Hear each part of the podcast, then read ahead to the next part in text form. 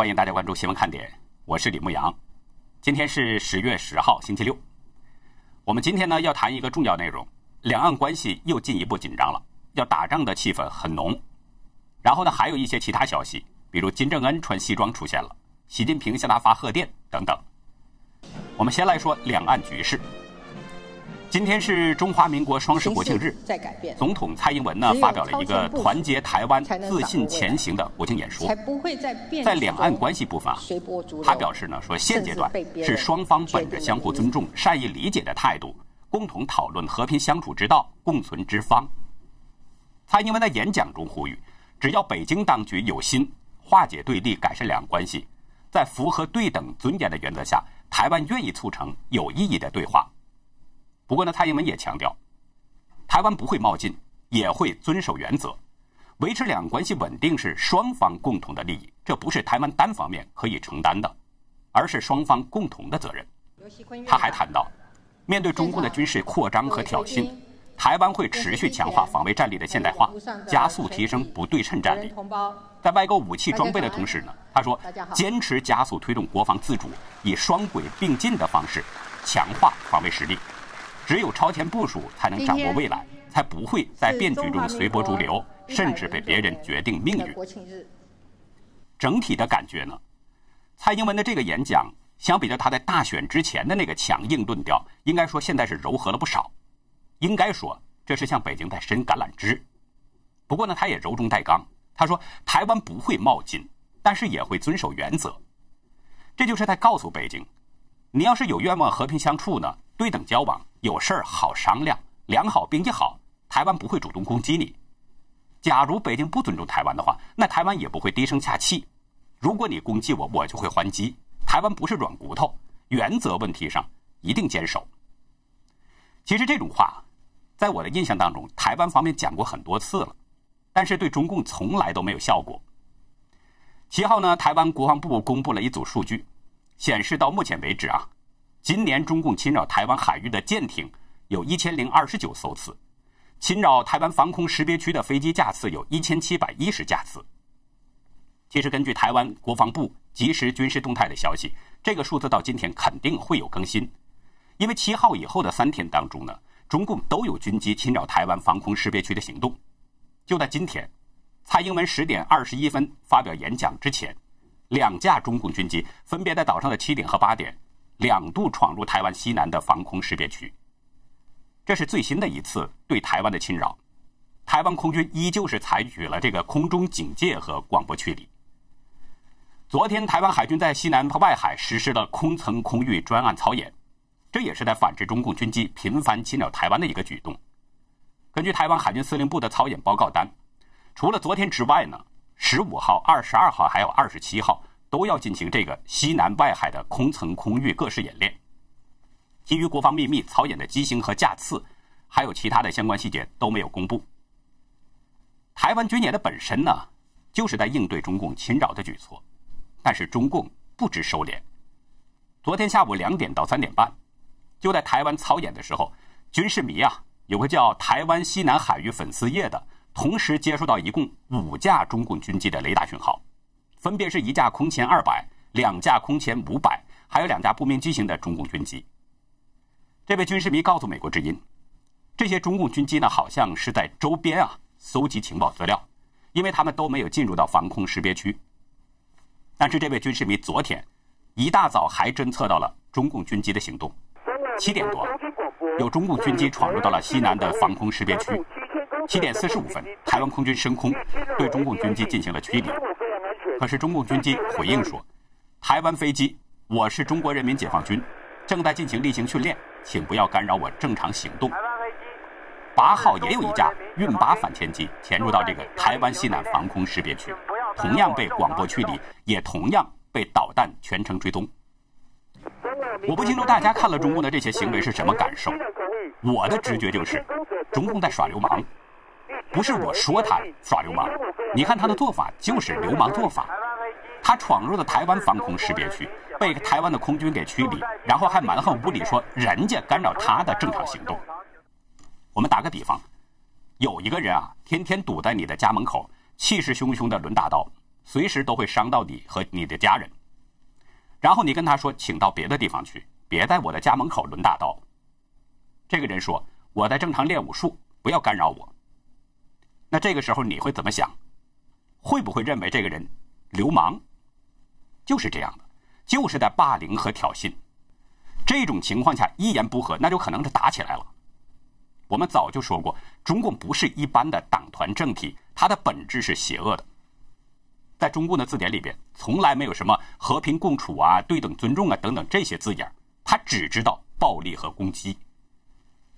中共这么做的目的呢，就是要激怒台湾，迫使台湾开第一枪，然后他就把这个当成借口，对台湾发动攻击。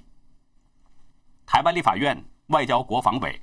七号呢，专门邀请了国防部长严德发进行质询，问他面对中共的骚扰，国军有什么办法吗？严德发回答：从台海中线到二十四海里，二十四海里到十二海里领空，这些都是个别区块，防御会最积极。除了驱离，还可能发射热焰弹和拦截，空军都有处置应对规范，但是不方便明说。淡江大学外交与国际关系荣誉教授陈一新对美国之音表示：“面对中共军机不断扰台，台湾的军方已经升高了‘第一击’的定义，只要遇到攻击就可以还击，因此双方出现擦枪走火的几率确实存在。其实大家我们都知道，想通过强制的办法要改变人心那是不可能的，更何况这是两个不同政府之间，你想用武力威吓使一方屈服，那就更不可能了。”中共军机持续侵扰台湾呢，我们从台湾一般民众的那个生活依然如常，就可以看到这种通过军事压迫让台湾想屈服的效果非常有限。其实，台湾操演的位置呢，正是中共军机经常侵扰台湾的区域。多方认为这个区域是高度的敏感区，也是紧张冲突的可能热点。台湾民主基金会副执行长严建发表示，两岸情势虽然紧张。但是严防中共军队蠢蠢欲动，台湾不求战也不挑衅，因此呢，在自己的领空内采取以战止战的自保策略。他说，以战止战不代表台湾没有和谈的意愿，但是中共军机常常跨越中线，怕他万一有所蠢动，台湾必须有所反制，喝阻中共的蠢动。台湾智库国防安全研究员、国防资源与产业研究所长苏子云对美国之音表示。台湾在这个区域操演非常必要，是反制中共贺阻战略的重要一环。他认为这个操演是台湾保护自己的空域，海空联演是一个正确的做法。一方面可以展现自己的自卫权，另一方面呢，也是给盟友共同防御的贡献。他说这个时机非常重要，如果台湾示弱的话，那中共就会切香肠，就会一直挑衅。虽然现在是敏感的时间点，但却是非常必要的。此外呢，苏子云还指出一个重要的一点：美国协防台湾的战略已经越来越清晰了。一旦中共对台湾有军事上的冒进行动，美国就会派遣海空力量过来。此外，还会把地面部队派到台湾来协防。昨天，美国国务卿蓬佩奥在休休伊特，他在节目当中呢说。川普政府已经组建了对抗中共威胁的美日印澳联盟，这个联盟可以顶回中共的威胁。美国希望这个模式能够机构化。外交政策杂志有一篇文章表示，川普就任美国总统以来，对美国之前参与的那些国际联盟组织似乎都不太感兴趣，但是他却非常重视美日印澳四国联盟。蓬佩奥对休伊特表示说，川普政府一直不懈努力。确保美中之间就台湾问题达成谅解，并能够得到落实。但是，美国也有需要承担和正在承担的义务。为了履行这些承诺，需要向台湾出售武器。美军也愿意确保台湾及其周边的航行自由。国务卿承认，在美中关系不断恶化之际，台湾问题是与中国共产党的一个冲突点。他说：“美国不想这样，美国想要和平。”不过，中共通过举行军事演习以及派遣军机飞越台海中线等举动，已经引发了台海局势的紧张，也增加了美中双方因为台湾而爆发战争的可能。蓬佩奥强调，美国将确保履行对台湾的所有义务。前国防部官员布莱恩前天在《新闻周刊》撰文表示，面对中共空军屡屡侵犯台湾，美国应该协助台湾以臂之力，对台湾租借 F 三五逆踪战机。布莱恩指出，中共对台湾已经加强了侵略行为，美国无法坐视不管。派出美国高官访问台湾是正面做法，但还不够，需要更大的投入，可以出售或者租借给台湾一些 F 三五战机，以此来回应中共。台湾政治大学国家发展研究所教授李有谭认为，川普政府与中共交手四年，对中共有了一定的认识，所以呢反共立场较为坚定，而且每一招都打到中共的要害。对于蓬佩奥口中的四国联盟，外界呢是称之为是亚洲北约，最早是由日本首相安倍晋三牵头成立的，但是随后一直没有达成有意义的共识，直到现在重新被川普提起。本来呢，蓬佩奥的这次亚洲行程当中也要访问韩国和蒙古，但是川普的最新命令要他只访问日本，参加在东京举行的四方安全会谈。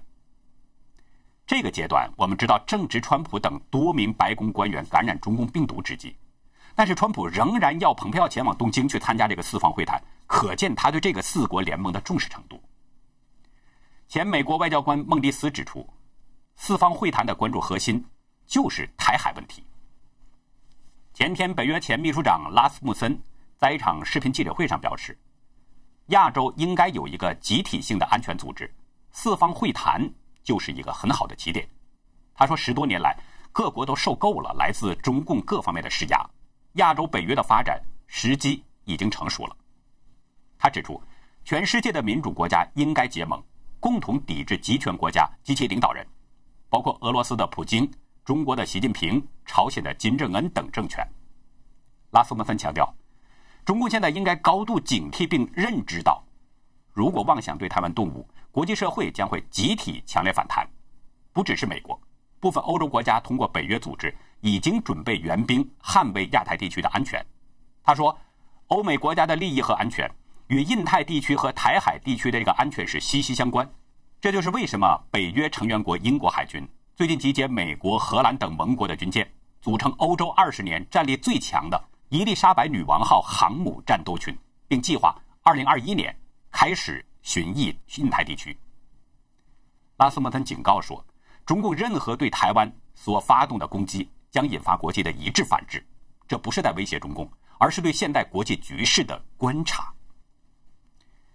有国际力挺协防，美台关系在不断提升。相信台湾的这个国际地位呢，会在未来出现一些变化。相信大家呢还没有忘记，前不久美国卫生部长阿扎尔访问台湾，然后国务次卿克拉奇也访问了台湾，并且跟蔡英文等台湾官员呢进行了闭门会晤。谈的内容我们当然无法得知，但是随后有两个应该注意到的现象：在克拉奇访问台湾期间，美国驻联合国大使克拉夫特与台湾驻纽约台湾经文处长李光章共进午餐。克拉夫特并不讳言，他和李光章谈到了川普的想法，要深化美台关系，并且协助台湾参与联合国事务。更有意思的是，台湾驻美代表肖美琴把自己的 Twitter 账号简介改成了“台湾驻美大使”。这个动作其实并不大，仅仅就是改了几个字嘛。可是它的意义却非同小可。台湾与美国并没有大使级的外交关系，仅仅是在美国设有代表处。但是小美琴却自称是驻美大使，他会是随性而为吗？我觉得这种可能性几乎不存在。在我接触到的这些台湾人当中啊，他们给我的印象呢，大多都是比较内敛、谦卑、比较平和，与中共官员那种张扬甚至猖狂截然不同。所以我觉得肖美琴改动推特称谓不会是随意而为。有一点需要说明。肖美琴改完 Twitter 称谓之后，蔡英文对她的工作给予了肯定，称赞她呢说一向非常积极，也非常努力，而且说他到美国任职之后，带领驻美代表处向前冲刺，并且还说无论小美琴的头衔是什么，都会与美国各方保持最好的沟通状态。我觉得说到这里，大家应该能明白了。美台之间虽然没有正式的建立外交关系，但是实际上已经就是国际外交的最高等级大使级了。虽然没有大使馆，但并没有限制到美台关系的发展。有大使馆的中共与美国的关系又如何呢？苏子云分析，现代的美中关系定位呢，美国可能会重新调整，可能会把所谓的一中政策虚位化，就是不认为中共可以代表中国。苏子云指出，在这样的形势下，美中关系可能会出现结构性的改变。首先就是美国将中共降为领事关系，接着帮助中华民国重新加入联合国。也就是说，美国对一中政策的这个认定对象，合法代表性变成了中华民国。我不知道大家有谁看过了今天蔡英文的演讲，大陆的朋友可能会少一些，因为网络封锁的太厉害了。但是可能在今天的网络上会看到这样的一段话：从现在开始，就让我们团结彼此，一步一步，有路咱沿路唱歌，无路咱辽西过岭，一起朝有光的地方前进。其实这段话就是蔡英文演讲当中的结尾部分，我们来听一下。在中华民国国庆的这一天，我们也一起许下愿望。愿二十年后的台湾人回想二零二零年的时候，会想起正是在这一年，因为我们在时代中把握机遇，在变局中勇敢的前进，克服了挑战，摆脱了枷锁，让他们有真正以自己的意志选择未来的机会。从现在起。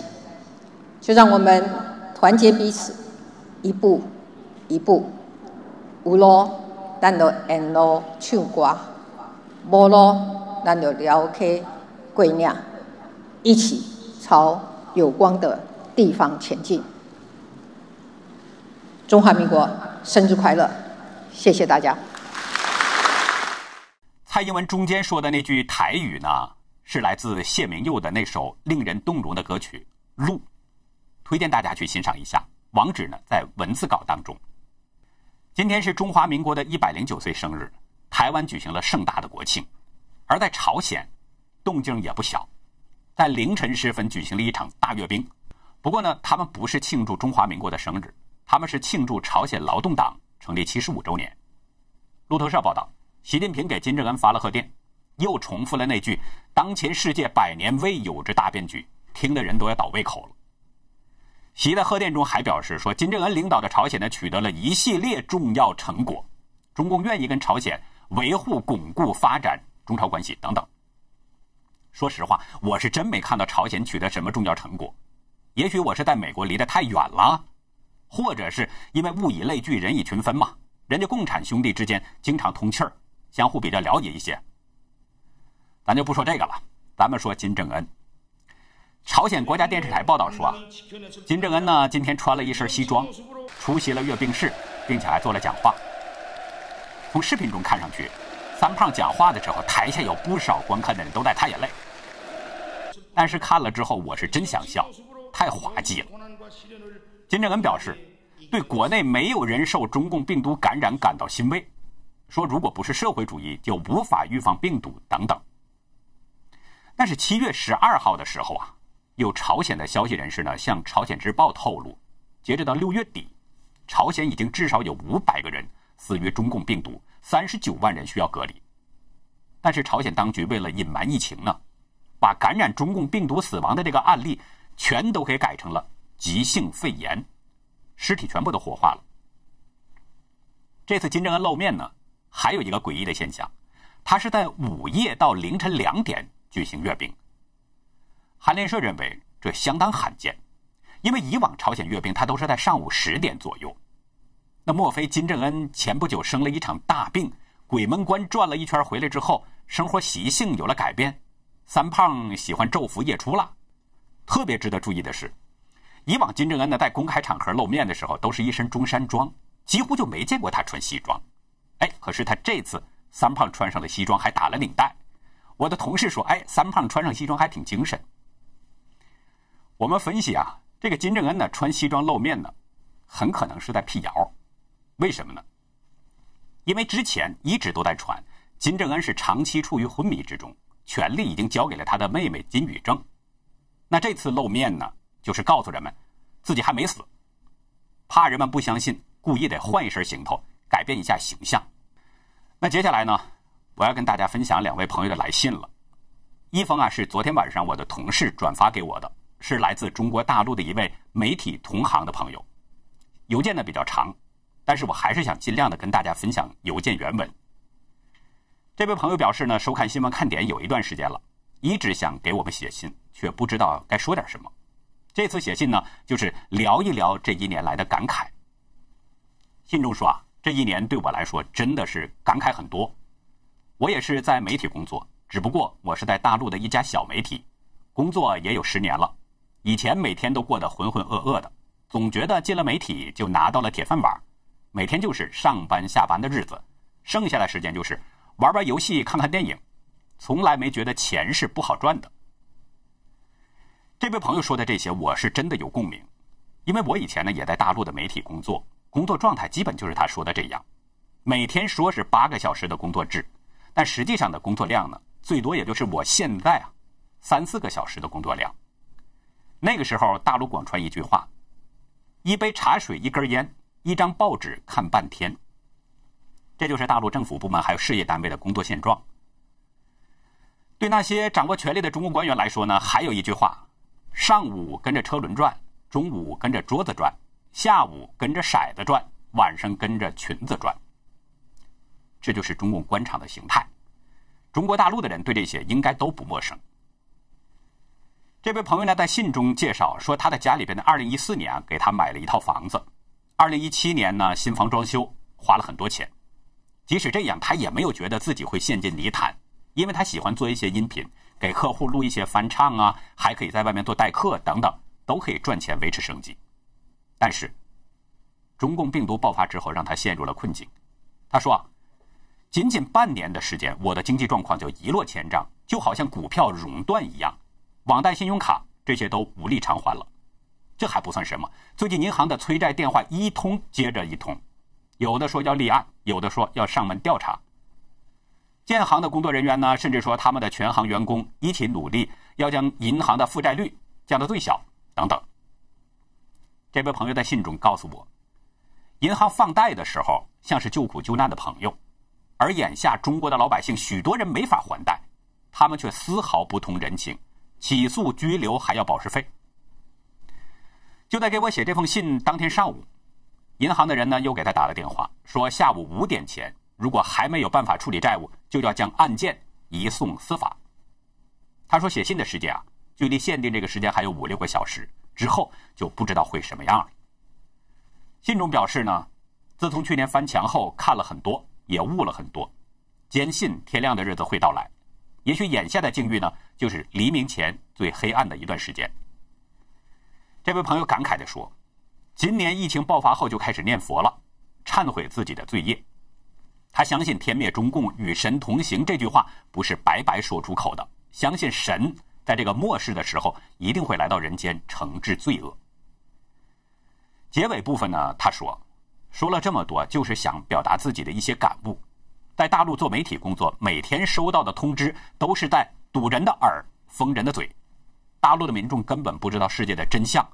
当韭菜们还活在花天酒地里的时候。”他说：“他们却不知道灾难已经降临在身边。”他希望我们的节目呢越办越好，让更多的人了解真相。他也会告诉他身边的朋友这个世界真正的样子。还说呢，我们才是他眼中所看到的新闻行业里的无冕之王。最后他说：“今天上午，我鼓足了勇气，在大纪元的三推界面提交了自己的资料。虽然我不是党员，但以前入过团。”超龄后也没有正式办理过手续，这算是自己对神明的诉说，明智，等待天亮的那一刻。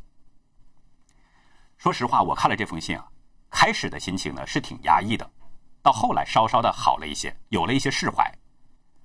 压抑呢是因为他遇到了生活当中的难题，房贷还不上了，要被移交到司法。我们没有他进一步的消息，我们希望他能够平安。在中国大陆呢。其实每个普通的人呐，生活都不容易。很多人今年的目标就是活着，就这么简单，没有别的奢求。因为中共隐瞒疫情造成的这个危机，使这个世界上的所有人都受到了程度不同的影响。真的有很多人就因为看不到希望，走上了绝路。前不久有一位朋友转给我一段群组对话，好像是呢叫一个什么“我们的家园 ”Telegram 群组，里面有一个新闻看点的粉丝。